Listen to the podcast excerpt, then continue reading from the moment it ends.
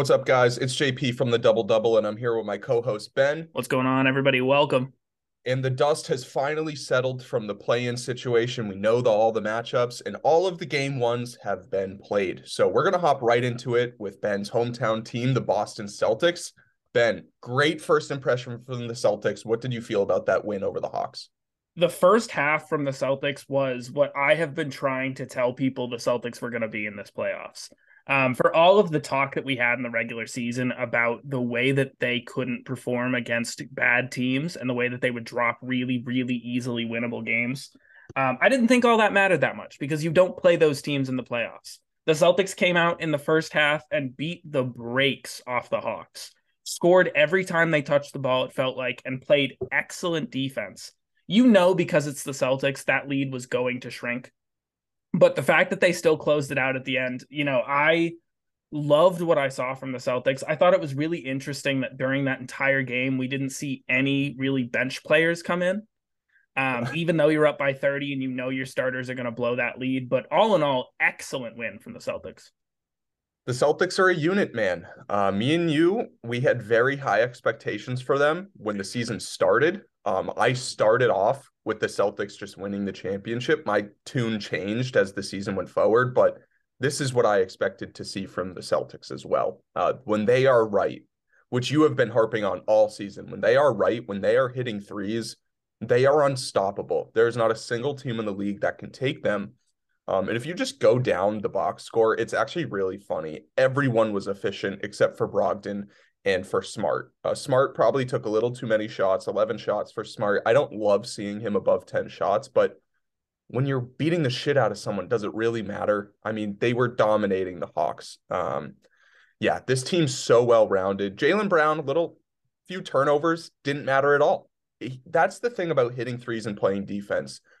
It kind of erases your mistakes, right? If you're consistently defending and you're consistently hitting threes, the small things don't matter as much. Yeah, you're definitely right. Marcus Smart still had seven assists. For the most part, he was sticking to playmaking. He definitely took too many shots, but that's Marcus Smart. That's what you sign up for. Um, all the way down the line, everybody played a great game. The Celtics put up 45 points in the second quarter. That was kind of when you knew not only is this game over, but this series is not going to be competitive.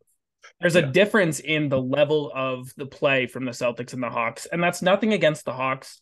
We know that DeJounte Murray, Trae Young, and Bogdan Bogdanovich aren't going to combine to go three for 18 from three again. Right. But even if they shot well, they were losing this game convincingly. Yeah, I'm right there with you. And I think, you know, the Hawks have potential to steal a game. I would not be shocked at all if this was a sweep. Um, you know, Trae has proven in the past that he can have some out of body experiences in the playoffs. Um, but this Celtics team just feels like a team perfectly crafted to stop the Hawks. Uh, Derrick White, I was talking to you pre-show. He might just be the best role player in the entire league. Um, I really struggle to find guys that I would want more. I mean, there's guys like Draymond and like, you know, maybe Evan Mobley, shit like that. But when it comes down to it, he plays first team all defense on guards.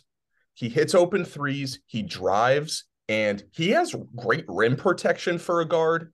Like he's kind of just the perfect complementary player. He doesn't get in the way, but he shines when he needs to. I am a massive Derrick White fan, and I think you know for the Celtics to kind of get him just for a pick swap in Romeo Langford, and I think a first round pick as well. I'm not sure. Yeah, but it. I mean, it's just a joke, right? Like this guy is contributing to a team that's going to be in the Eastern Conference Finals at an extremely high level. I, am in love with Derrick White. Yeah, it is everything. Derrick White was tw- had 24 points, five boards, seven assists, two blocks. He impacted basketball on every single level. Um, as a guard defender, see that's the issue with the Hawks right now is they're going against Brogdon, Smart, and Derrick White as their guard defenders, and those are three of the top guard defenders in the East. Um, three really, really high level defenders. Derrick White led the NBA in blocks by a guard this year he has had an unbelievable year defensively and to be able to come out and go 4 for 7 from 3 we have watched him as a shooter the past couple of seasons and to think that he'd be 38% from 3 over a year and to think that he'd have the confidence pulling from 3 that he does the growth for him since he's joined the Celtics has been excellent Yeah, we we were also talking pre-show last year. There were some times where, you know, teams were forcing Derrick White to shoot threes and he either didn't take them or he took them and didn't make them. And it feels like that confidence is, is at a very different level this year than it was compared to last year. I feel like teams can't use that game plan anymore. Um, and another person I want to talk about for the Celtics quickly is Rob Williams coming off the bench. Um, I kind of love it. I don't know if this is a staple moving forward. I know the Celtics loved the two big lineup last year. Um, but I just love Derrick White playing more. And I just feel like getting him his minutes is really important. But then having the luxury of having Time Lord coming off the bench whenever you need him is, I just think it makes the Celtics a more unique, interesting team to stop. I absolutely agree with you. I think even if you know, we've been a little bit cautious with Rob Williams because of his injury concerns and because I don't know if anybody knows if he's at 100%. Um, but the fact that Derrick White is thrown into the starting lineup is great, especially for this series. I think there's going to be some moments, maybe against the Bucks, where we'd rather have two bigs out there than an extra guard defender. But when you've got a team that's got Trae Young and Dejounte and Bogdan Bogdanovich and Sadiq Bey as a shooter, all of those like shorter, really talented offensive guys, Derrick White needs his minutes. I think that was a great move by Mazzulla. I agree. And I agree. And I haven't given Mazzulla much credit this year, but I do really like that move. And I just think, you know, just slightly looking forward, if the Celtics are to make the finals, right, and face a team in the West, they can play the Warriors with this lineup they're using now, Derrick White in the starting lineup, bring Time Lord off the bench, but if they play the Lakers, you can have Time Lord and Horford out there at the same time. It's it makes them very hard to stop defensively. They just have so much versatility. Yes, and Grant Williams did not play in this series. He's going to get minutes against those bigger teams, against those yeah. bigger lineups. Um, I'm I'm very impressed with Joe Mazzulla in Game One. I think this is a easy showing because you know even if he kind of screws up, the Celtics probably win this series anyways. Um, but let's move on to your series. Let's talk about what went wrong here. Knicks versus Cavs. Knicks took a 101 win, 101 to 97. I got irrationally mad watching this basketball game. Um, I was freaking out by myself in my little apartment here. Um, this was not good for my mental health. I can just start. The Cavs bench is pathetic. Um, there is not a single player on this Cavaliers team outside of the top four players that I enjoy watching play basketball. The Knicks were 10 feet off of Isaac Okoro, and they stuck to that game plan the entire game. Uh, same thing with Caris LeVert. Dean Wade probably had the greatest nine game stretch to start this season, had an injury, and then has been an absolute bum since then. And Ricky Rubio, every time he touches the ball, I want to punch something. Uh, he was great last year. He was super important to the Cavs last year. He is washed. I don't think he should be in the NBA. Um, he thinks he is the guy to take the shots. And how he thinks that when he's surrounded by the talent that he's surrounded by is pretty insane to me. Um, and let's just get right into it. Evan Mobley was fucking horrible. Evan Mobley was fucking horrible. It was one of the worst games I've ever seen from him and it was it literally made me sick to watch one of my favorite players play as poorly as he did. Uh, he was avoiding contact on defense and on offense. He had easy, easy shots, probably three feet around the rim, but he was scared of catching an elbow to the ribs from Julius Randle or Mitchell Robinson, so he pressed it and he kept missing shit right around the rim. Uh, barely got fouled. He he he. Oh, he didn't get fouled. He literally didn't take a free throw. Um, He's seven foot, extremely skilled, great footwork, physical. He didn't get to the free throw line once. And that tells you the entire story of how he played the game. And not to, I'm sorry, I'm going on a little bit of a rant here, but Jarrett Allen did fucking nothing also. Um, he's a virtual no-show. His box score actually looks okay, 14 and 14. That's that's pretty respectable.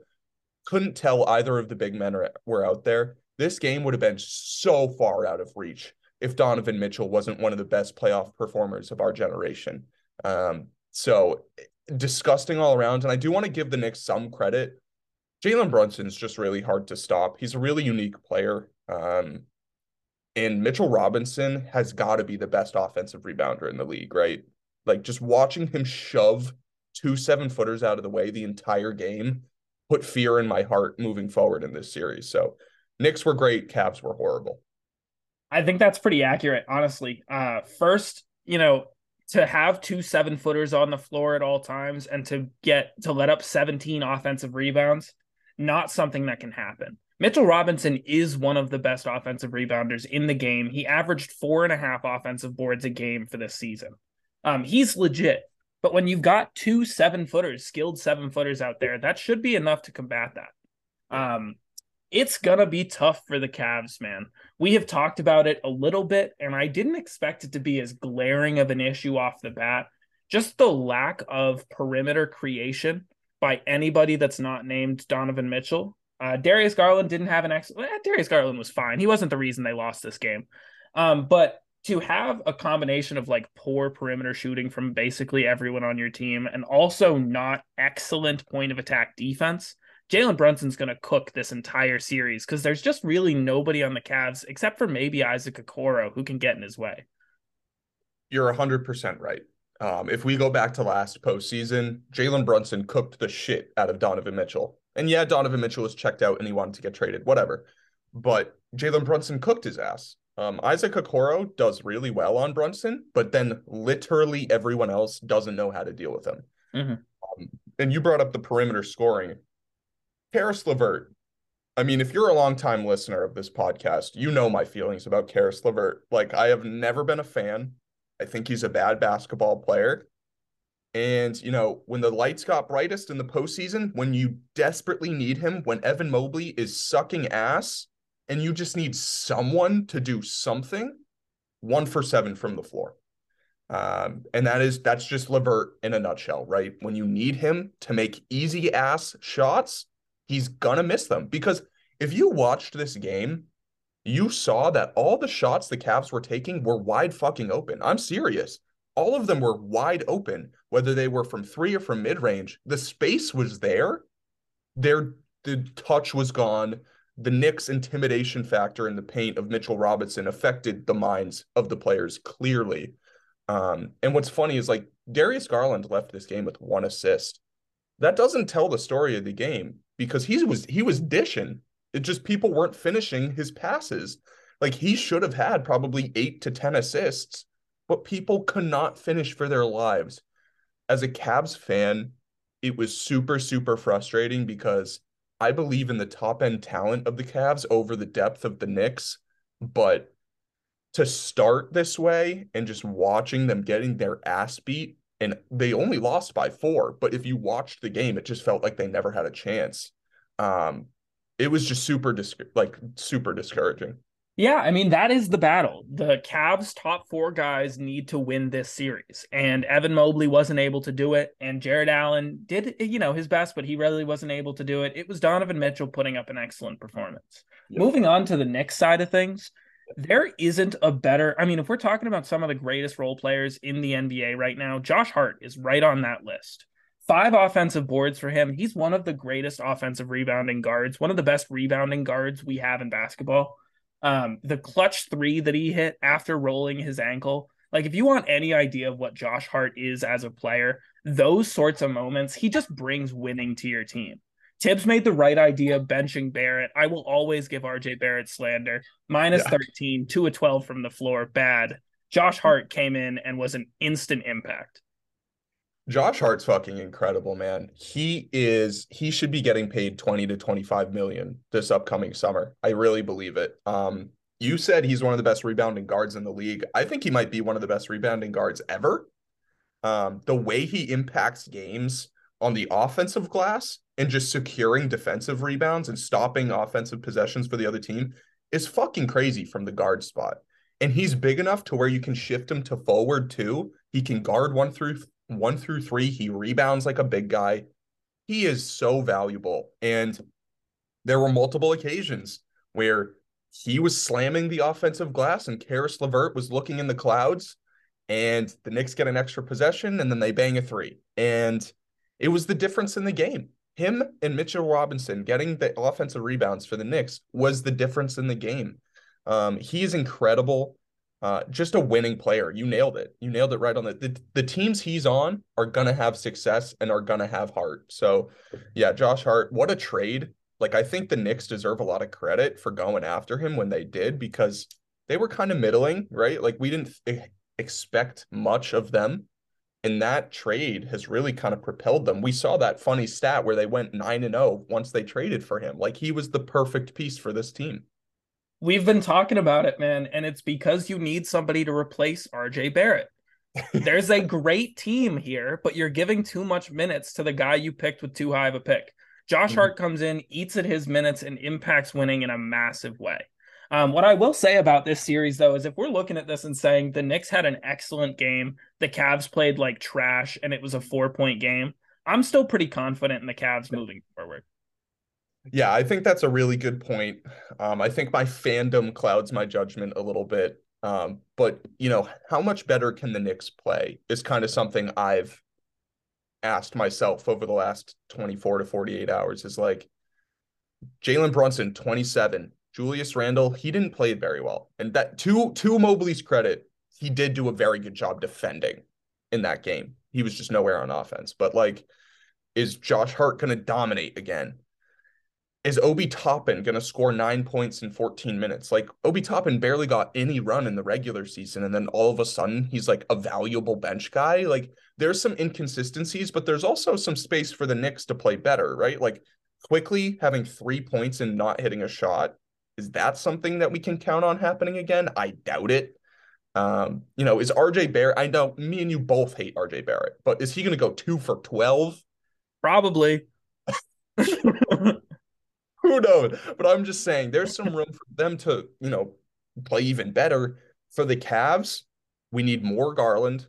We need more impactful Jarrett Allen minutes. And Evan Mobley's the key. That he is the key to this series. If he does this, I'll be super disappointed and they will lose in five. They will not, this won't go the stretch if Evan Mobley plays like this.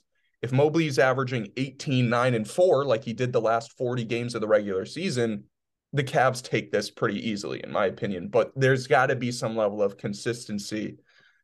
And if Isaac Okoro even hits one to two threes, it's a completely different team. Yeah. So yeah, I, it's it's going to be an awesome series. I still have the Cavs in seven, but a little bummed out how that first game played out. Yeah, if the Cavs don't pull out this series, the instant change needs to be massive upgrades at the small forward position at the wing you need to overpay. It does not matter uh, how much you think a guy's worth. That's what you need for this team desperately. Isaac Okoro can't be the guy you rely on to save you with threes. There's a reason they leave him wide open.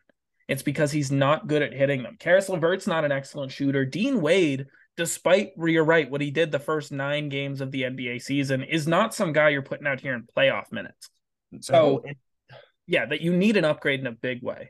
What's frustrating about Dean Wade is I'm trying, I think it's the injury. I think it is because he's been such a different guy since then. But the first nine games uh, of the season, the Cavs were breaking records for offensive efficiency because you couldn't double and leave Isaac Okoro in the corner because it was Dean Wade. And Dean Wade was knocking down threes at a 55% clip.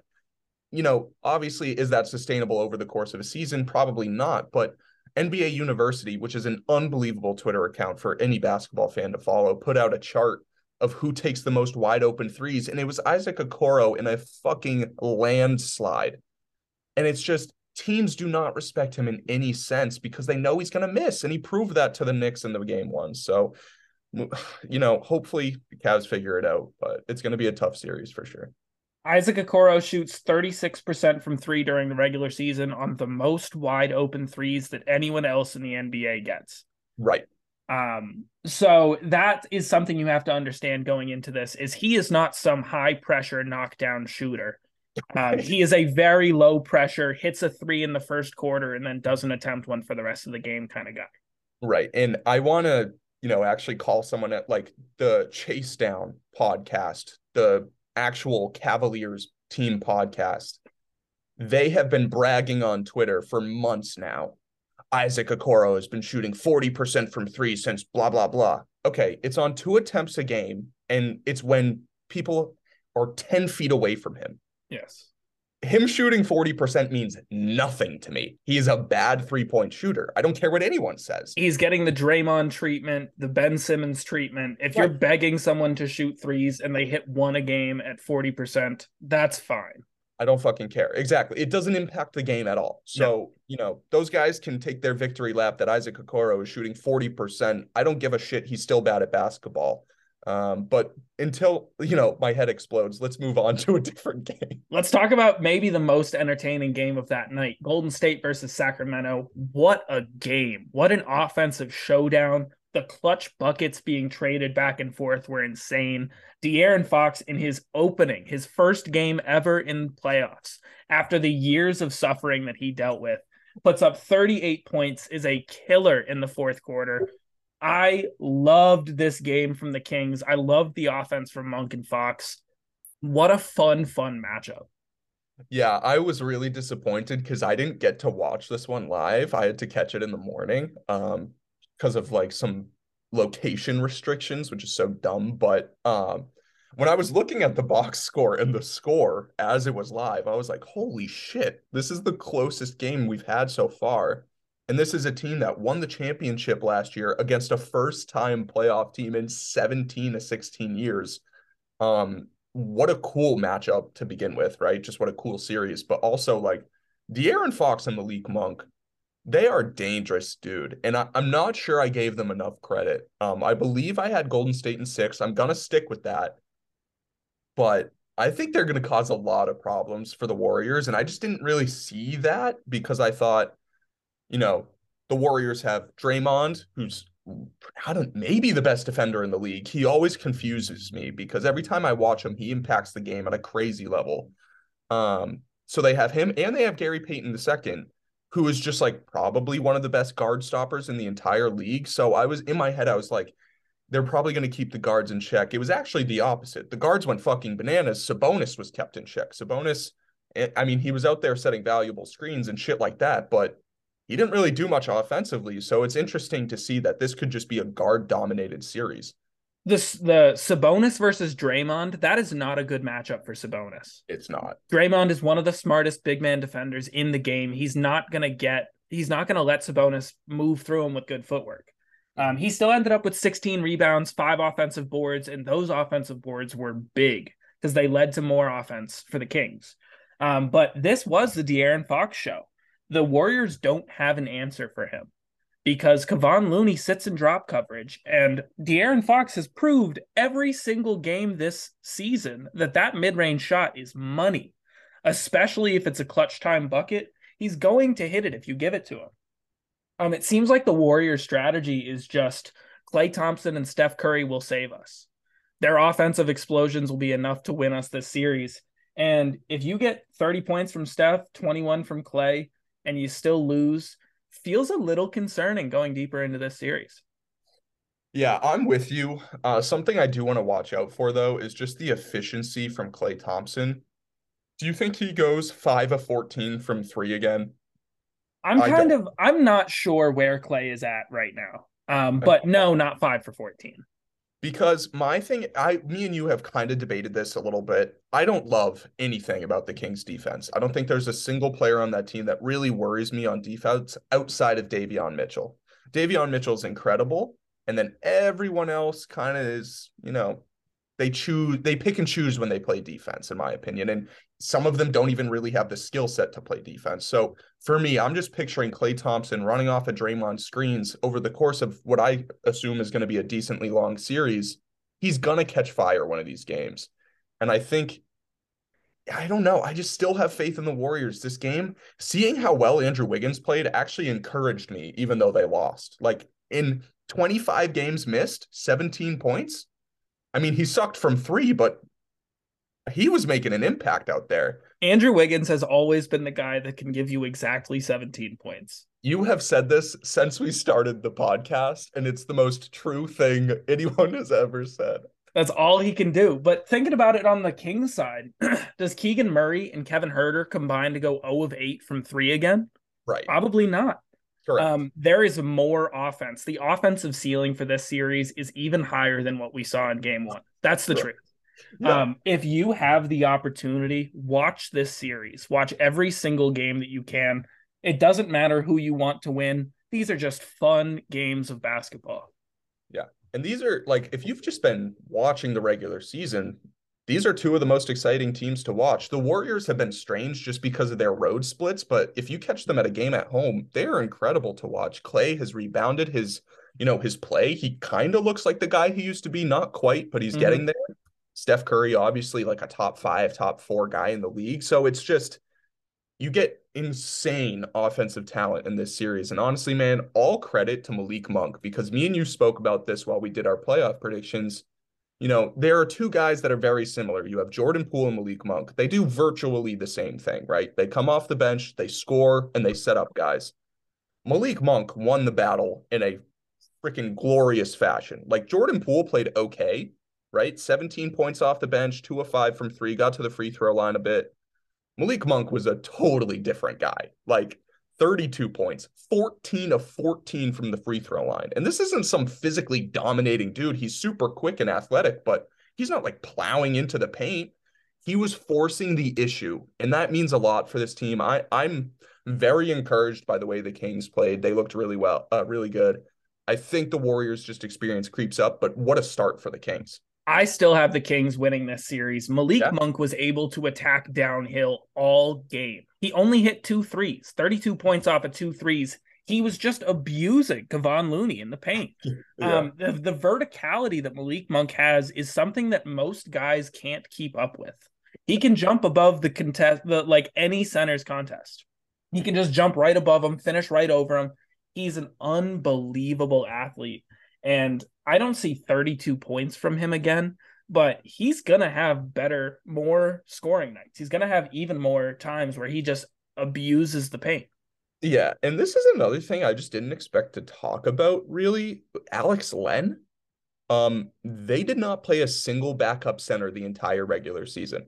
Like literally, they just didn't do it. And then they pull out Alex Len in the postseason.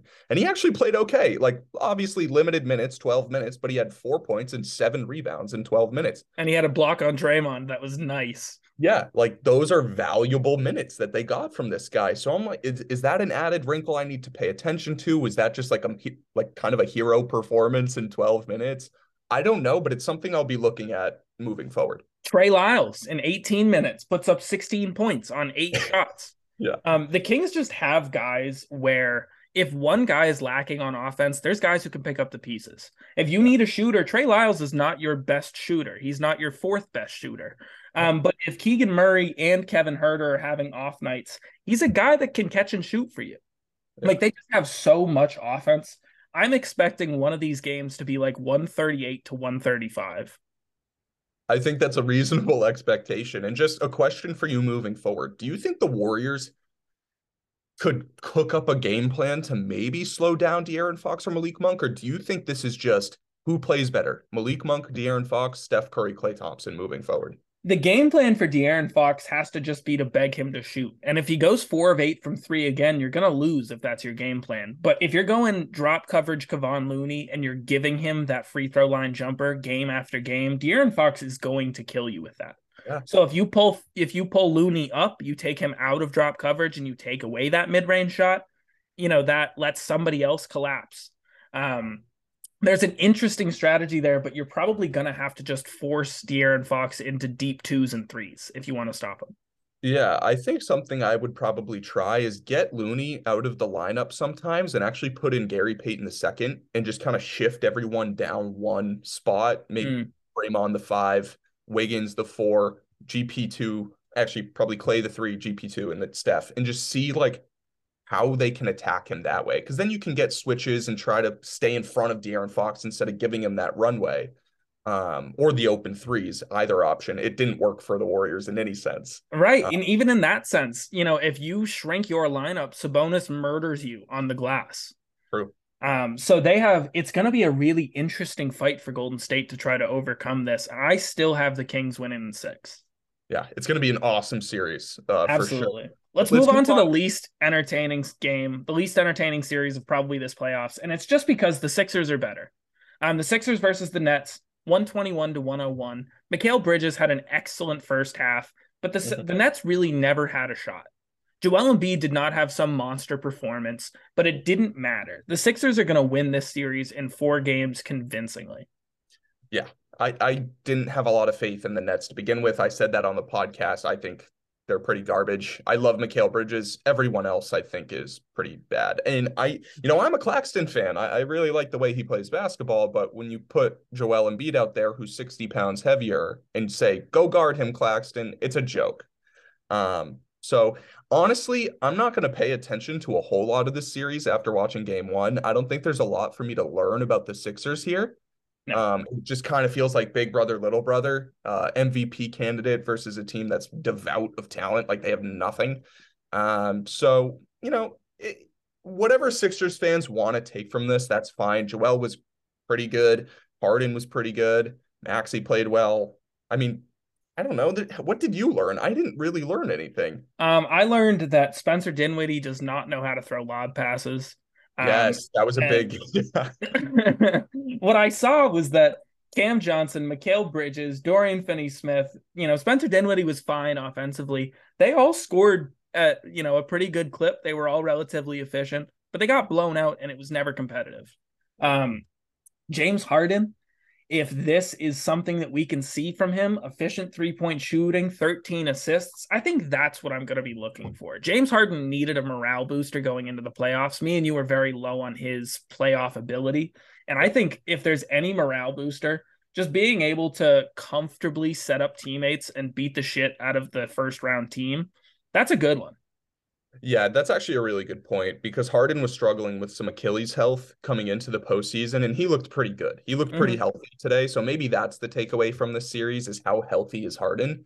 Um, because if he plays like this and his Achilles is feeling good, maybe that makes me have a little bit more respect for Philly moving forward. It's, you know, there is more than a decade of history that convinces me not to have respect for James Harden, but you know, maybe in this postseason, his Achilles is feeling healthy. He's setting up guys, hitting his threes. Maybe that makes Philly a more convincing team to me. But yeah, I'm, I'm not learning a whole bunch from this series. But, you know, good for Joel Embiid. He's going to beat the shit out of this Nets team. Like you said, he didn't even really have like a crazy standout game. It was just how do you defend the Sixers when you're so worried about Embiid? They threw a double team at Embiid literally every time he touched the ball but the ball kept moving. Harden's great at that, and it just led to open shots, and they beat the shit out of the Nets. So, yeah, it's just not as competitive of a series. Um, but the Sixers are going to win dominantly, and that should give them a good morale boost going into round two. Yeah. Uh, moving on to the Sunday games, I want to talk about the Lakers Grizzlies first. Yeah. This was a 16 point win for LA. And in a lot of fourth quarter moments down the stretch, LeBron James was a floor spacer and guys had to worry about do I like let off? Do I help and leave the goat wide open, or do I go guard Austin Reaves? And Austin Reaves put up 12 points in the fourth quarter and yeah. killed the Grizzlies in the mid range, killed them yeah. from three. Rui Hachimura probably had the best game of his entire career. No question. What a night from the Lakers to get such a good showing from your bench.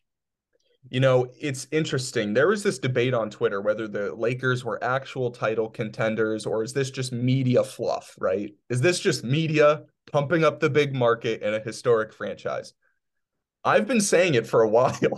like, this team's fucking scary. And yes, Ja Morant got hurt, and we'll talk about that in a little bit. But if you just go through the Lakers lineup, right? At the beginning of the season, what did we say to each other, right?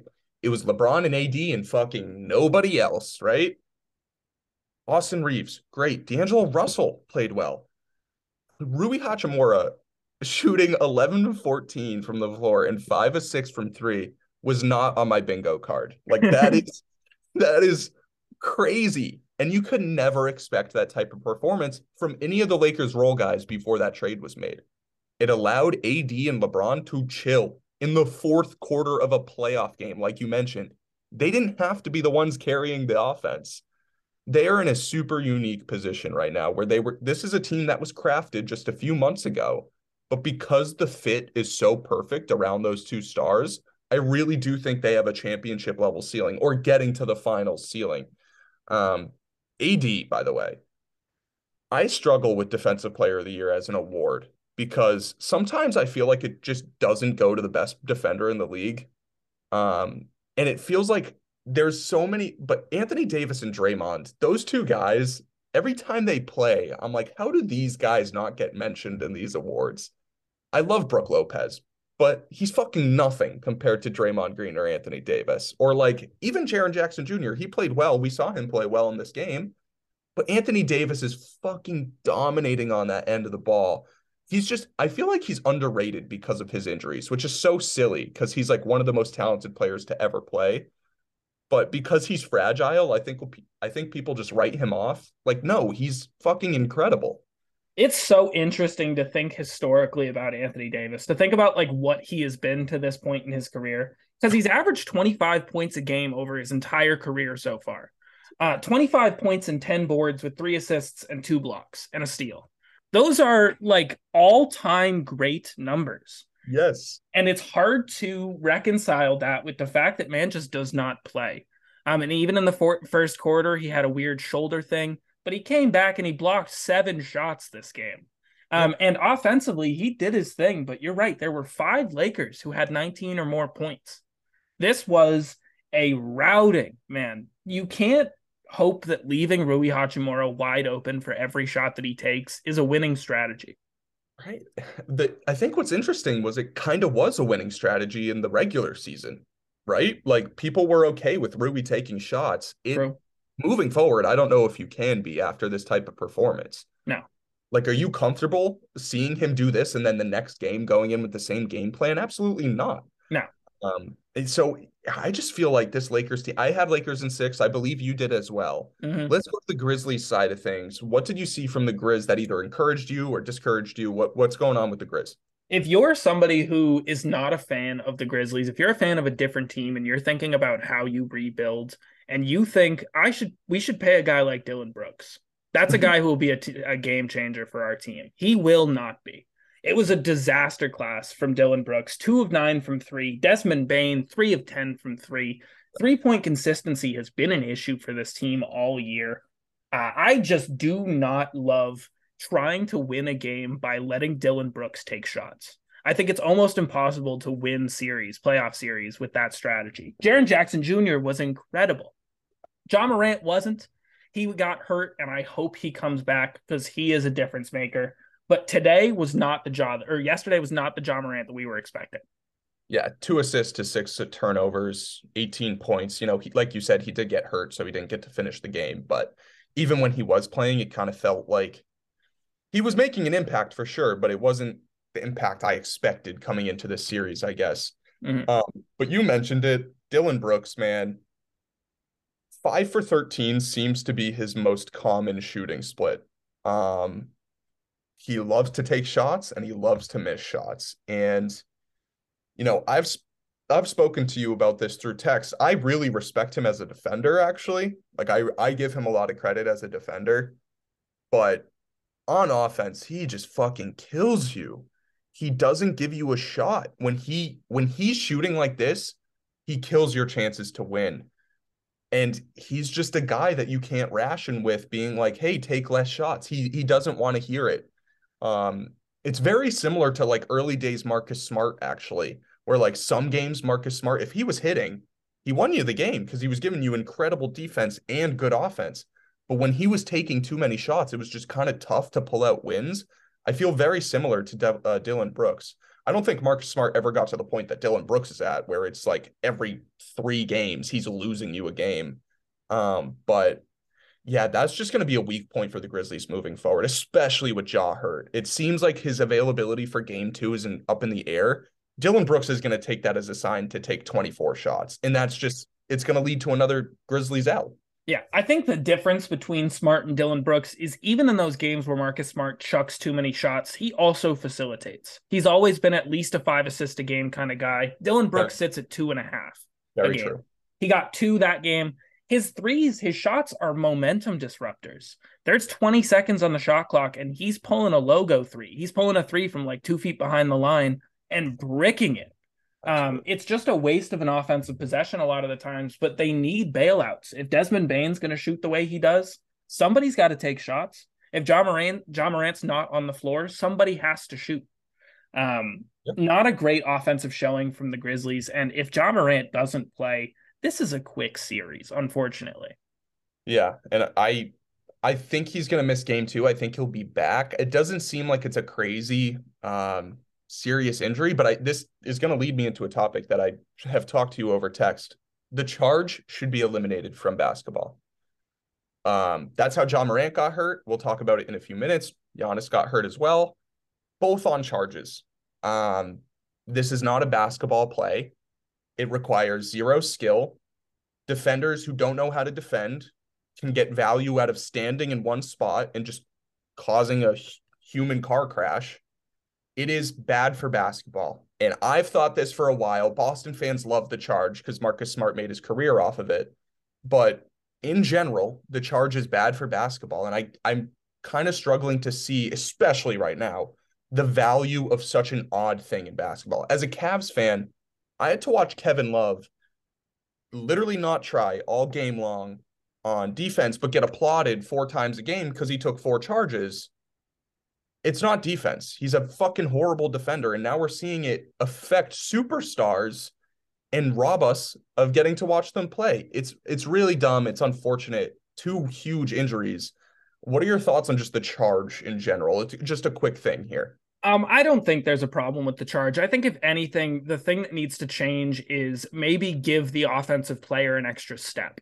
Um, if you, you know, there's a difference between a guy's careless and sprints into a guy and runs him over because he's not really paying attention to where the defenders are, and somebody in a split second, you know, taking a half step in front of you and stopping, and you run him over. I think if you give the offensive player an extra step because the rule is if the guy's in the air and you try to take a charge, it's a block. If you give that guy an extra step, defenders will be less likely to try to go for those dumb charges. I think there's a lot of times where charges make sense and they're the smart defensive play and they're the dumb offensive play. Um, but what happened to Ja is certainly not that. And Giannis. And we'll talk about him in a second, but the charge just wiped out two superstars in game one.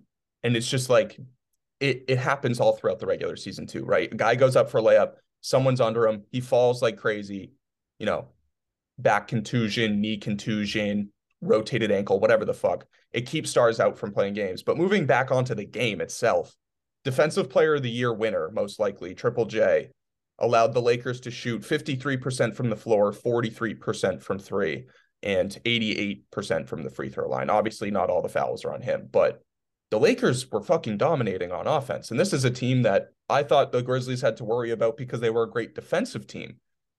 Like, I just think the Grizzlies are outmatched.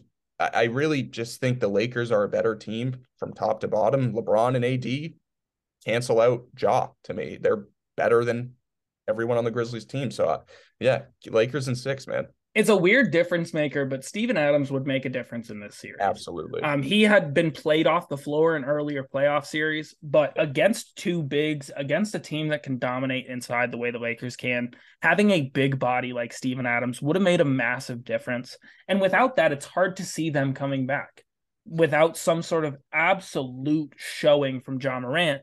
And if he's gonna be hurt, it's gonna be tough to see that. Um, yeah, I think Lakers in six is pretty pretty easy to bet on. Yeah. Let's move on to the next one. I want to hear your thoughts on the Clippers Suns. Um, first off, before I let you take the floor, I just want to say that this was kind of the least entertaining offense I've seen in the playoffs from the Clippers. Um, I don't know if it was all the Russell Westbrook misses or if it was the lack of creation of anybody on the floor besides Kawhi Leonard. Kawhi had one of the best games anyone's had in this playoff series, so in this playoff so far, and yeah willed the Clippers to a win. I want to hear your thoughts. Why? He's that guy, man. He is that guy. The Clippers, you're right. They didn't really do much that was creative or inventive. Russell Westbrook, we'll talk about him. In terms of his box score, was fucking atrocious, right? Like three of 19. That is disgusting basketball. Um, just gross shit. Like it was hard to watch, really. It really, really, really was. Um, uh, but Norm Powell was important. Eric Gordon was important, and this is the depth me and you have talked about at length this season, right? Is they, you know, they have guys that can pop up and make an impact. But Kawhi Leonard, every time he touches the floor, and I texted you this last night, and this could be homerism, I don't care. It's hard to call anyone better than him. Anyone in the league, it's hard to say that guy is absolutely better than Kawhi Leonard. It's just hard for me to do. Um, 38 points on 13 to 24 from the four, three of five from three, nine to 10 from the free throw line to go along with five assists and five rebounds it's just hard when a guy at the five in the last five minutes can score like 10 points and lock down your best player. He's not guarding Kevin Durant from minute one to minute, you know, 48.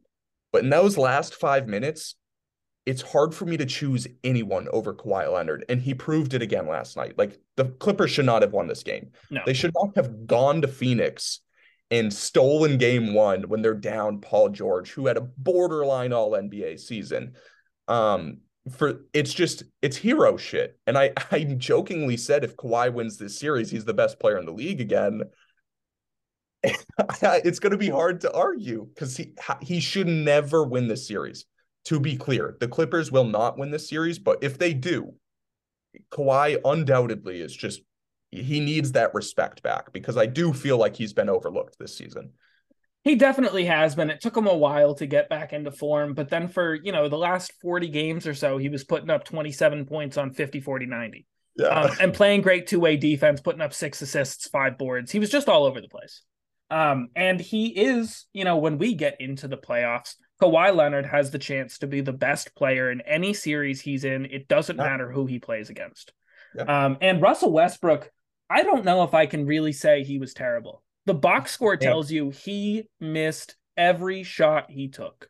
Yep. Um, the layups, the, the shot attempts around the paint were pathetic. He was missing the entire hoop from six feet, and they were looking like passes to Mason Plumlee. Um, but then you go and look at the five offensive rebounds, the uh, eight assists, the block on Devin Booker in crunch time, the free throws that he got on Devin Booker, and the clutch free throws that he made. Russell Westbrook is an enigma. And I don't know how we describe his game when we talk about him in the future, but this was a winning impact from Russell Westbrook, despite what that three of 19 shows you. And I agree. And people who have listened to this podcast know I'm his biggest hater. But honestly, dude, without him, they probably lose, which is crazy to say when you see a three of 19 stat line. Mm-hmm. That final minute was insane. Russ hits two clutch free throws He's a 66% free throw shooter. He's not supposed to hit both. He does. The crowd's roaring. He goes back on the other end, locks up Devin Booker, blocks his shot to prevent like a game Uh, to prevent Booker from making the game closer and then throws it off Booker's legs as he's falling out of bounds to give the Clippers the ball to ice the game. It's just crazy shit. It was a winning play. He he did a funny celebration after the game ended. He ripped his jersey to the side and pointed at his heart. It was. It was all heart. Like that's that's it's corny, but it's true. It was just he wanted it more. And you know, I'm not even gonna bang on him for the three of 19. I'm gonna let it go because he helped win this game. His offensive rebounding has been outstanding for this Clippers team. And it's funny to see how differently they've used him compared to what the Lakers have used him completely different personnel. It makes sense why he didn't work with the Lakers and he's kind of working with the Clippers. But yeah, I I was impressed by Russ and Kawhi is obviously that guy. But yeah, this this result actually shocked me. I, I know it did for you as well. I did not expect the Clippers to win this game whatsoever, and they they pulled it out. I was watching the entire time feeling like I never want to watch a Clippers game again. Like until we got into the fourth quarter and Kawhi was doing incredible shit. It was just horrendous offense yeah. um, for most of the game. And somehow you pull out a win in the end of it. Unbelievable. Um, we've harped on this before, but I think it is hilarious that Russell Westbrook is in the same exact city, playing in the same stadium that he's been in the entire year. But the mindset from Lakers fans to Clippers fans absolutely night and day. Clippers fans love him and he loves playing for this team. And just the impact plays that he makes outside of scoring the basketball. If you were able to slot Paul George back into this lineup and you could take shots away from Russ, maybe this is something. Yeah. And, you know, you mentioned the fans loving Russ and Russ loving the Clippers. the fucking media loves him too. The Clippers media, it's hilarious. If you look at the post-game press conferences from him as a Laker, compared to him as a Clipper, the questions he's getting are like very positive, happy, like, you know, you did a great job tonight, Russ. Like, what did you think about your performance compared to Russ? You're 0 of 6 to 3 tonight with 10 turnovers. Like, what it's so funny how the vibe has changed. And honestly, I think it's affected his play positively. I think when you're showing up to work every day and you know you're going to get some praise if you do something well, I think it probably motivates him to do shit well. Um, it's, and I think in the opposite end, if you show up to work every day and you get death yeah. threats on Twitter because right. you turn the ball over a couple too many times, you're yeah. gonna not want to play basketball anymore. For sure. For sure. And just to move to the other side of the things, because we've done a lot of Clippers talk, like Kevin Durant was fucking incredible. Um, he started the game 0 for 5 you know, it, it, looks like he was a little rusty. Finishes 7 to 15, nine rebounds, 11 assists, two blocks. Like, that's a prime KD performance. Can't get much better than that. We will see better, but that's a very good performance. Booker might have had one of the most complete games of his entire career. What he was doing on defense shocked me. Three blocks, four steals from Devin Booker. Like, we know he's grown on defense, but what he was doing last night I never thought he would be able to hit that level as a two way player. And, you know, he is probably the best shooting guard in the league. It's between him, Jaylen Brown, and Donovan Mitchell. I can never tell who it is, but those are the three guys. Um, Torrey Craig had the game of his life, 9 at 12. DeAndre Ayton, we spoke about this. Every fucking time we watch him play, it's always he could have done a little bit more. And I felt that again tonight or last night. Just hey man, keep making shots. You know, you're you're doing pretty well here. Eight to 16. He only had eight rebounds. Ivica Zubac beat him on the boards. DeAndre Ayton is a massive human being, people. Like he should be fucking dominating the boards every single game, and he just doesn't. Um, but the, so something I really want to talk about with the Suns is their lack of depth. I, I spoke to you a little bit about this last night while through text. It's the Suns starting five and nobody else. Like I can promise listeners, Torrey Craig is not going to go nine for 12 from the floor again. Promise you. Landry Shamet, Buns, Jock Landale, should he really be getting playoff minutes? No. Ish Wainwright, bad. Bismack Biyombo, fucking horrible. And the Clippers keyed in on him really quickly. Hey, if this guy gets anywhere near the rim, just foul his ass because he's horrible at free throw shooting. And it they he played four minutes and then the Suns were like, all right, you're not seeing the court anymore. Um, so it's really Kevin Durant, Booker, Ayton, Paul, and nobody else. And the Clippers are the exact opposite, right? They're missing Paul George, but they have guys down the roster that can contribute. So this is actually a pretty interesting series to watch moving forward. I think it fits that this is a 4 or 5 matchup because these teams both have big flaws that are exploitable. The reason Devin Booker looked so incredible defensively is because when Kawhi Leonard doesn't have the ball in his hands, it's cookies there's not a lot of people on this team that can create shots that can get around people that are that comfortable handling the ball. Yeah. Bones Hyland is going to chuck up threes, but if you're hoping for someone who can comfortably set up the team, Russell Westbrook does his best, but Devin Booker is going to lock up, you know, a Terance Mann or a Nicolas Batum attempt on offense. And then you go to the Phoenix Sun side, and can you trust 40 minutes a game from Chris Paul? Are we worried at all that Kevin Durant's playing 44 and a half minutes? Are we worried about what that looks like on his body if this is a long series? Devin Booker at 43 minutes, I'm fine. He's young, he's got legs, that's fine. But Kevin Durant and Chris Paul, if they're playing 40 plus minutes a game and the bench production is as non existent as it is, I still think they win this series. But going forward, man, no way is this a team that makes it all the way. I agree. I think the mileage is going to be an issue. I think K- KD led the league in minutes before he got hurt, right? Yeah. So he's shown the ability to have, you know, long stretches of a lot of minutes, right? So he's proven that to us. What I can't put my money on is Chris Paul. Yeah. Uh, Chris Paul throughout the season has looked old, right? And he had a few really nice showings when KD first got there, but then, you know, it doesn't cancel out the first 50 games of the season where he looked kind of washed. Um, he didn't look washed in this game. He had a good impact, but as a scorer, I think that's something we need to look at is can Chris Paul play 38 minutes game one and then come back game two and give you 20 points? I don't think like I really don't think so. Is he going to be putting up 20 and 10s? No. No.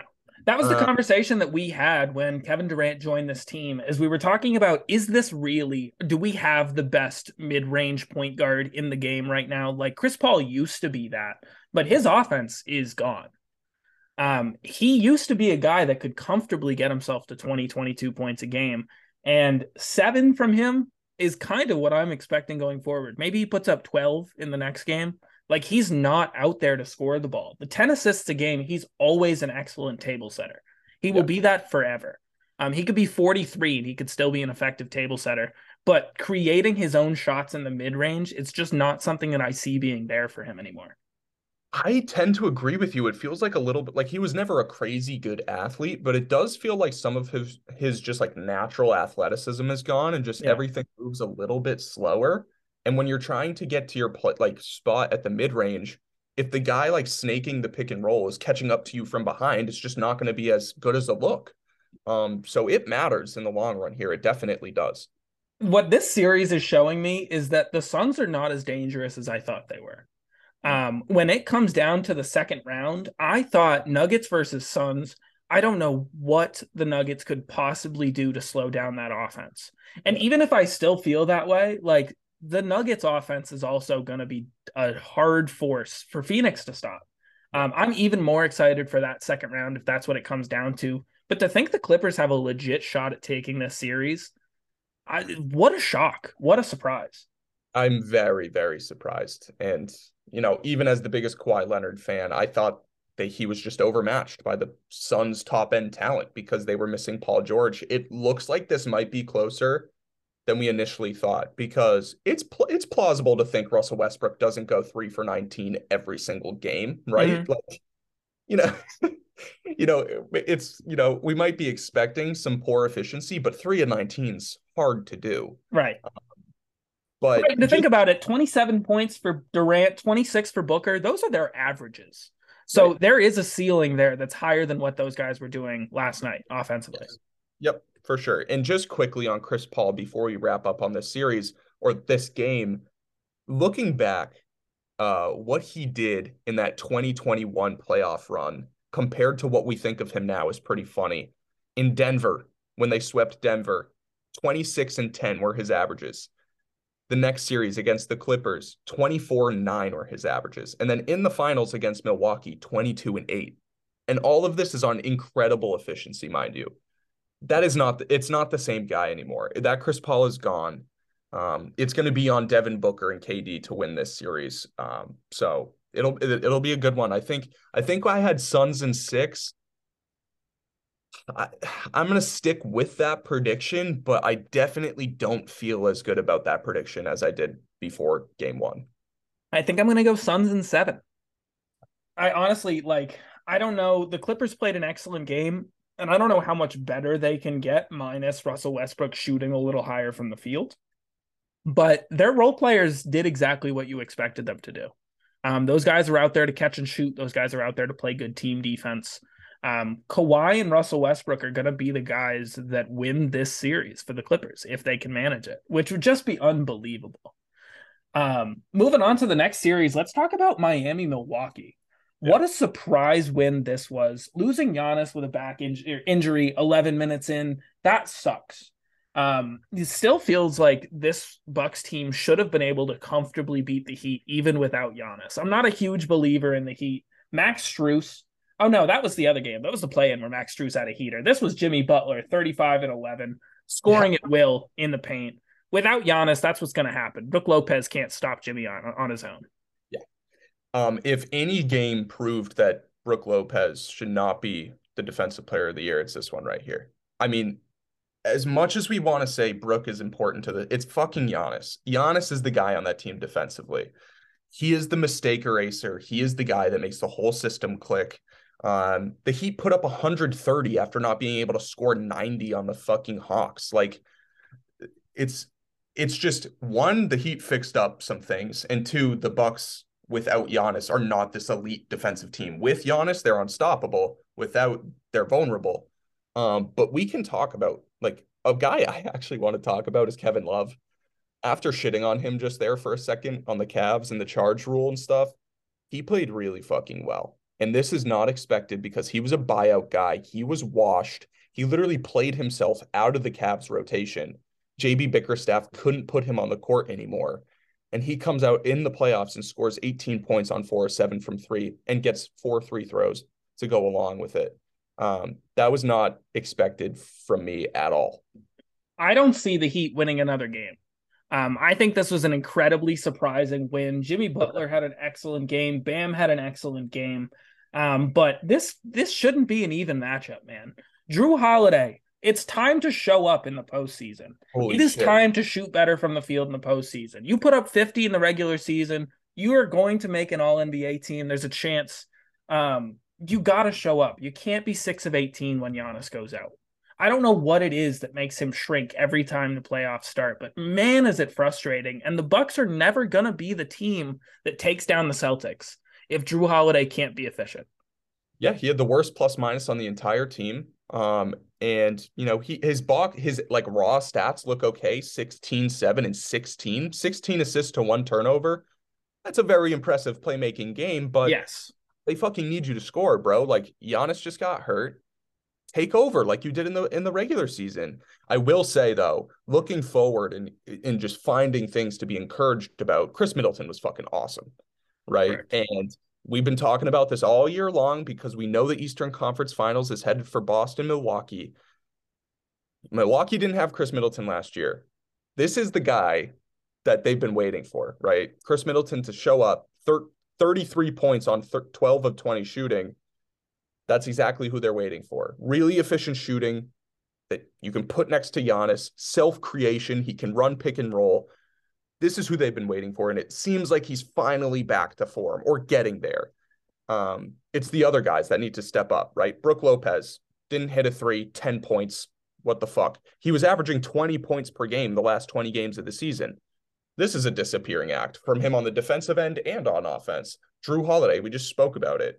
And then it's, you know, Bobby Portis really stepped up. He scores 21 points, but you just need more from other guys when Giannis gets hurt. And they weren't able to do it. And I think, you know, hopefully Giannis comes back for game one. A back contusion, I've never heard that. I don't know what the timetable for that injury is. I have no idea. Contusion's just a bruise. Right. But like on his back? Is that going to? Yeah. It all depends on his pain tolerance and when he can muscle it out. Um, but I hope he's back soon. And even if he's not, I think the Bucks should be able to win this series without Giannis. not maybe Giannis will be back for two games, but I think if Giannis misses the next game, the Bucks should still be able to win. This was a comfortable win for the Heat. They took the lead in the first quarter and they never lost it. Um, I don't I I couldn't have expected that going into this series. Truly, I thought the one eight matchup and the two seven matchup are going to be four game sweeps. And the fact that the Heat put up this sort of game, Jimmy Butler's not a guy you can count out. Yeah, 100% right. Jimmy Butler was fucking crazy in this game. Um, something we do need to talk about is Tyler Herro breaking his hand after yeah. diving for a loose ball. Um, he is majorly important to the Heat like incredibly important because he is basically the only level of shot creation and three point shooting that they have. Uh, Jimmy Butler obviously creates his own shot, but the three point shooting, Max Strus is he's not going to do what he did in the play in every single fucking game. Right. Like that is a once in a lifetime performance from Strus. Tyler Herro's the guy who's consistently hitting step back threes, self created threes. They lose that. This team's a lot different. Um, so I think you know, the Heat are going to struggle moving forward unless Jimmy Butler and Bam do what they did in this game. Bam was incredible 22 points, nine rebounds, seven assists. That's what we're kind of more used to seeing. He was horrible in both playing games. Bam, absolutely horrible. This is kind of more of what we expect from him. So this series is weird because it's dealing with injury, and we don't know how. I mean, Tyler Herro's out for the season, but does Giannis come back in game two? Does he come back in game three? It'll kind of just be a guessing game of health rather than teams facing each other. You think Jimmy Butler and Bam are enough to beat the Bucks without Giannis? Do you think if Giannis like misses four games, three or four games, the Heat win this? Yes, because Jrue Holiday's gone ghost. If Jrue Holiday was the guy he was in the regular season, I'd have no fucking problem with it. But if Brook Lopez is going to put up 10 points and Jrue Holiday is going to go 6 of 18, yeah, I don't trust that. I, like they need And that was with a Bobby Portis performance where he scored 21 points in 26 minutes. Like, does that get much better from the bench? Not really. Yeah. So I just, you know, the Heat, the Heat are super inconsistent offensively, right? Super. And maybe because Herro's out, the Bucks could still take it. But if Herro was healthy and Giannis was out, like I don't know, I don't really trust the rest of the Bucks guys because Giannis is so important to what they do on both ends of the ball. What I'll say to that is something that I've kind of tried to reiterate over and over again. The Celtics are going to the finals. Um, if this is what we're seeing from the Bucks, like they're the only team that stands in the Celtics' way. Yeah. Um, and if the rest of the team can't perform and Boston does what Boston did to open this playoffs the first half, if they play that smoothly, like how do the Bucks come back? How do the Bucks take that? Uh, this I this has actually encouraged my Bucks pick for me this game because really? Khris yeah, Khris Middleton looks great. Um you know, he was shaky throughout the regular season, but he's kind of looking like he's that guy again. It's just can Jrue Holiday be a fucking normal player? That's it. That's literally it for me because we know what Giannis is. Um, but yeah, I don't know. I think but th- those two teams we've known all fucking season. We knew from last year that those were the two teams that we would be seeing in this year's Eastern Conference Finals. Um, I don't think Giannis getting hurt 10 minutes in should inform you on anything with how the Bucks Celtics series should go um, because I think this game is Milwaukee's by a landslide if Giannis plays. I mean, I think it should have been Milwaukee's with Giannis out. Um, not by a landslide, but I so don't. The, best... the, Heat are, the Heat are not that good, man. But the best player in the league against the team that couldn't put up 90 points against the Hawks, the 22nd ranked defense in basketball. That team should lose to the best team in basketball without but, Giannis. But I mean, I know how much respect you have for Jimmy Butler. He had an incredible game. He put up 35 points and 11 assists. Like that's an that's an all-timer performance. Haven't we watched the Bucks for years still be a competent basketball team without Giannis? Haven't we watched them still be able to put up good offensive and defensive numbers and win games without Giannis? All regular season for years we've seen that. Um I I mean I trust I trust the surrounding core of the Bucks more than what I saw from them in game 1. Okay. And what I will also say is like get ready for the variance from the Heat side of things. Like is Gabe Vincent going to hit four or five threes, right? Like is Cody Martin going to give you 15 points? Is Kevin Love going to have another 18 point outing? There's no fucking chance any of that shit happens ever again. True. And Giannis will be playing a full game. Um, so yeah, this series is over in five.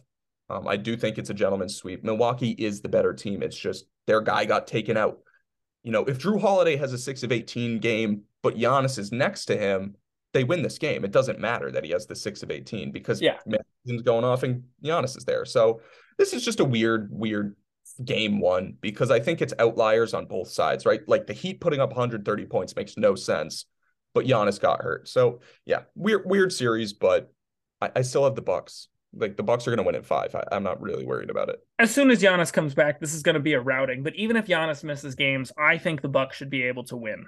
Um, not the whole series, but some individual games without Giannis.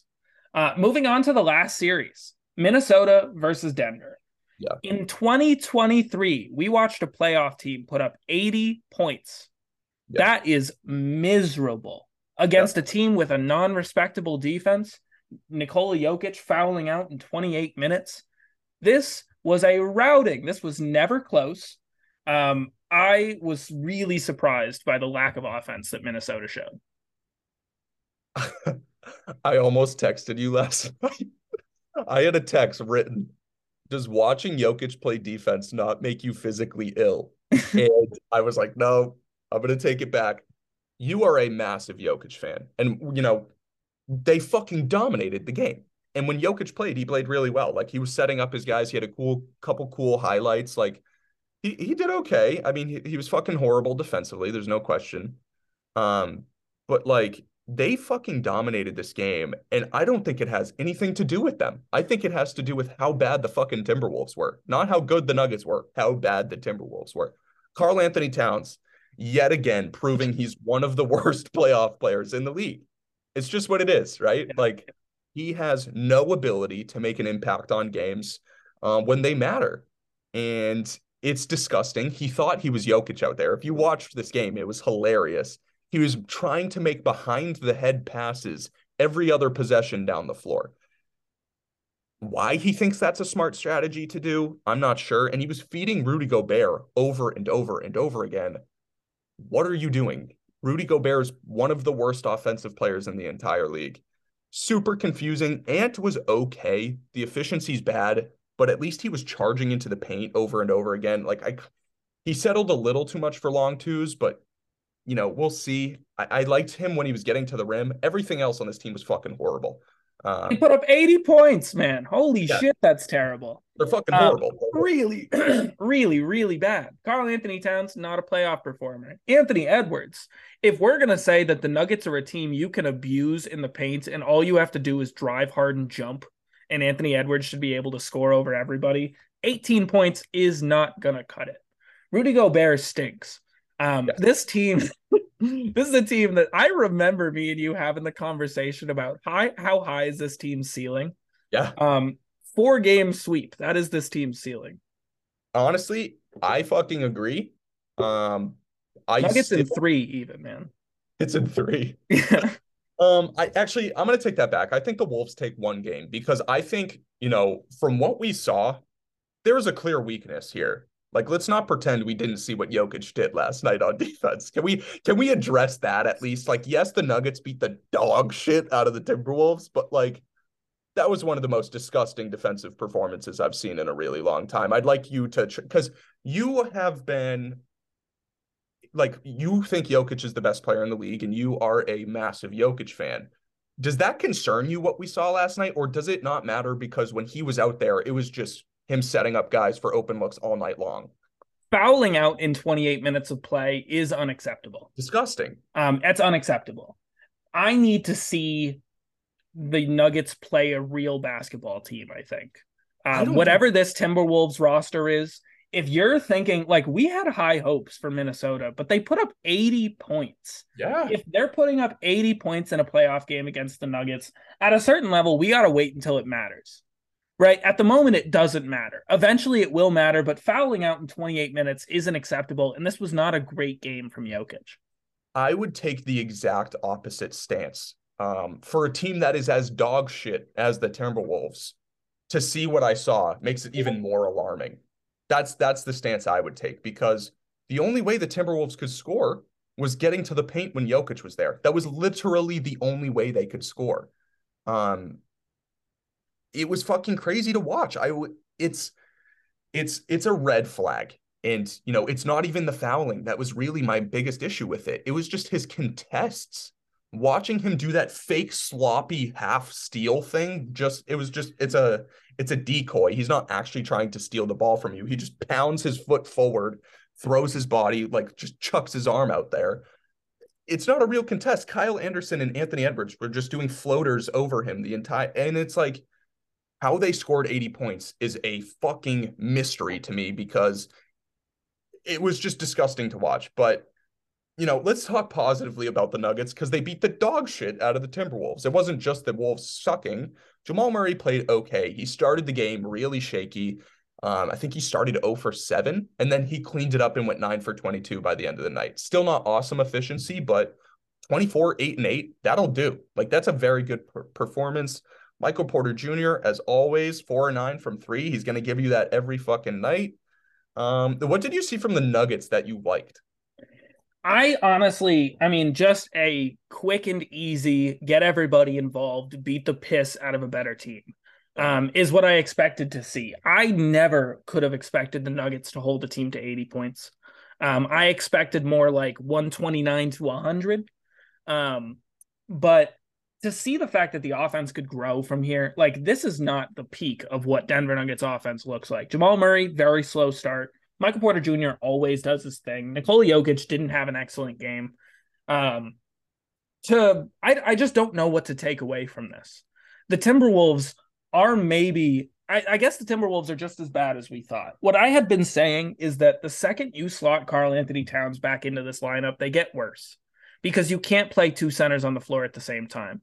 Um, I we're seeing that. We're seeing that this is not a winning strategy for basketball. And I don't even know what I can take away from the Denver side because this is just a great team playing against a team that really, you know, clawed and scratched its way to the eight seed.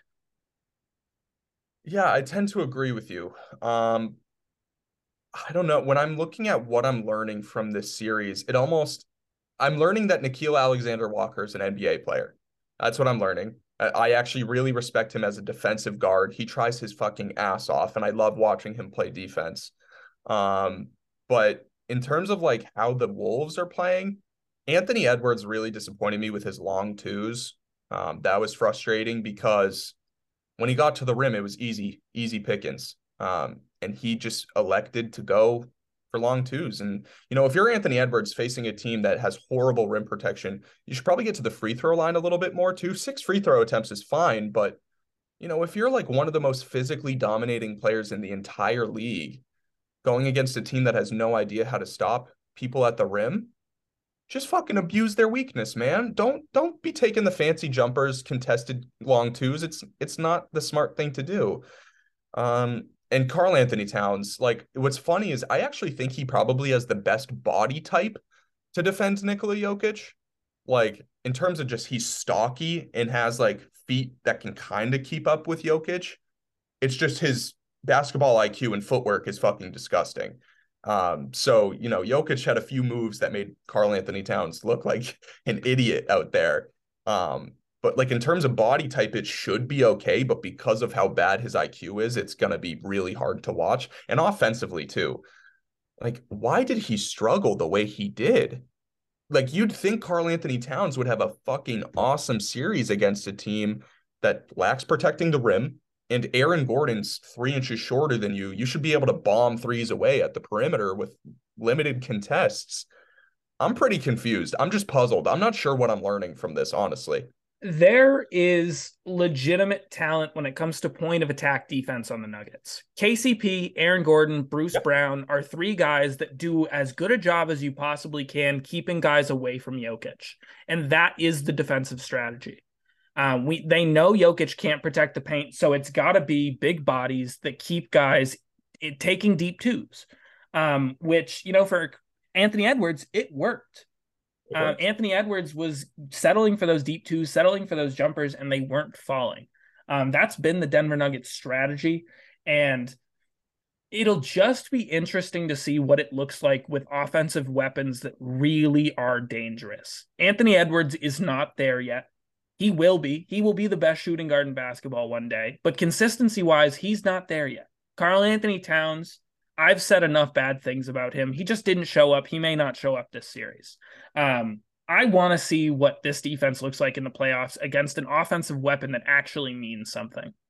I do too. Um, I feel like it's just hard to learn something from this series. Like yes. we we saw a team that couldn't take advantage of the defensive weakness of the Denver Nuggets. We they just couldn't do it. Um, you know, maybe that changes moving forward in the series. I kind of doubt it.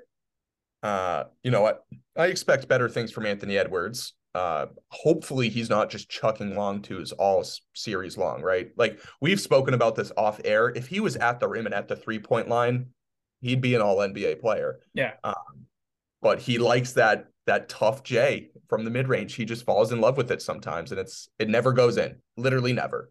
Um, so yeah, this is a weird ass series. I don't really know what to think of it. I do. I texted you about this. This is a worry I have for the Nuggets moving forward. Michael Malone, what the fuck is he doing out there? Um, he and Doc Rivers are the only guys left in the NBA that do hockey lineups where you take your whole starting five out and you just put a whole bunch of bums in for a few minutes. I fucking hate it. And if it's not a whole bunch of bums, he'll keep like Jamal Murray in and then just have a whole bunch of ass dudes around him. Um, when you're facing the Phoenix Suns, if you're facing the Clippers, if you're facing the Lakers, that is not going to fly. It's just not going to work. Um, they have better bench units than you. And if you have one guy who's a threat offensively out there, the Lakers are going to throw Jarred Vanderbilt on you, or the Warriors are going to throw Gary Payton II on you and just force the other guys to do something. I really worry moving forward about that strategy as a coach and just, you know, the bench of the Nuggets in general, too. Because if you look at this box score, Bruce Brown was great, but then everyone else did nothing. Yeah. I mean, thinking about it, the thing that I have been saying forever if the Denver Nuggets had a legit backup center, if they had a guy who could comfortably lead and help the team win minutes with Jokic sitting, would mm-hmm. Jokic's terrible defense really matter that much? Because they beat the brakes off of teams offensively all of those minutes where Jokic sits, the other team just eats away at that lead, and then you bring Jokic back in for crunch time, and the paint's an easy target. But if you had a backup center, that shit would never happen. Um, having a, a lineup that's Jamal Murray, Jeff Green, DeAndre Jordan, and Bruce Brown, um, that's not a team that can win you playoff minutes. I hope at least as we get into the second round, Michael Malone gets his shit together in terms of our starters got to play 36 minutes a game. Yeah, and I mean maybe the lopsidedness of this game kind of let his guys rest and Jokic fouling out, right? Like that had something to do with it, but yeah, it's going to be interesting and you're you're dead on. Like both of us at the trade deadline were like the Nuggets need to do something at the backup center. I wanted them to trade a first round pick for Poeltl. Um, they elected not to do that. I think that would be a perfect addition for them. Absolutely.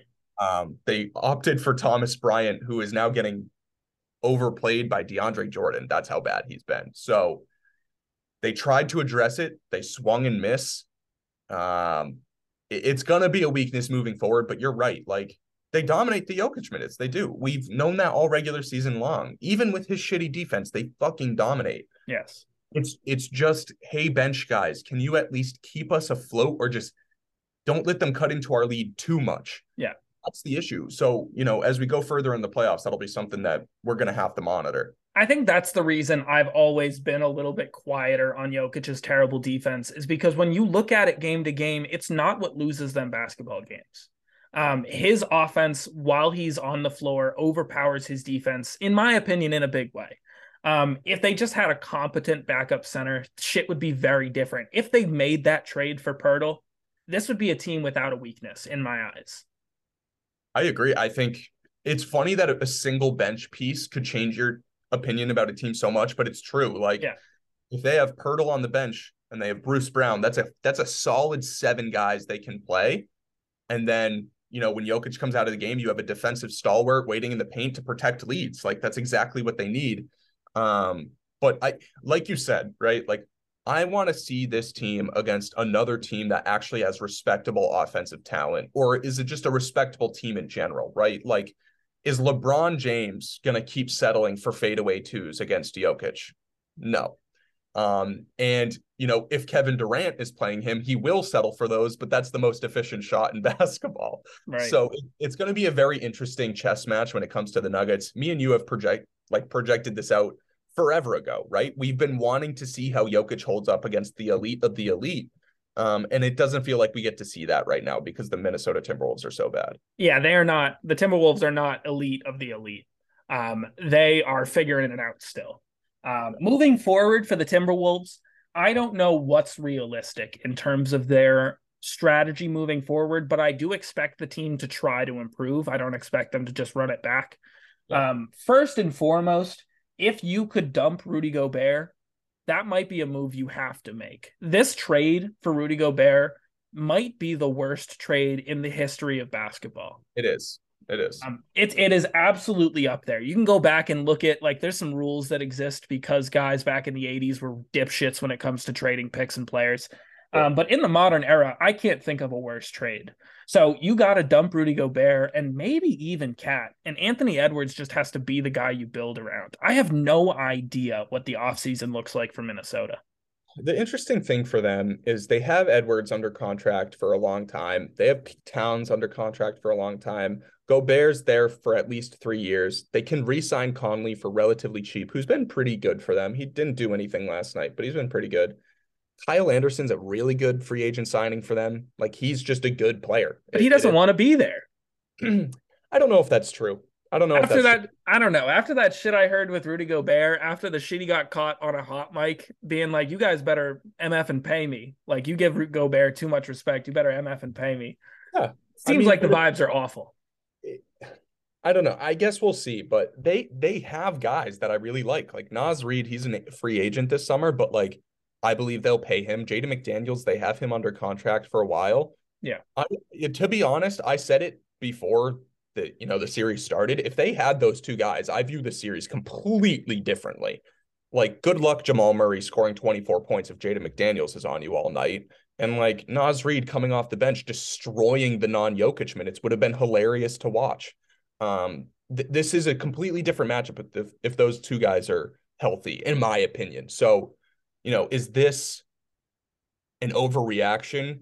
You know, because they they have two of their top six guys not playing basketball, and I don't know. It, to me, to me, I'm running it back or close to running it back. I think they can obviously improve around the edges with some extra cap space that they probably have.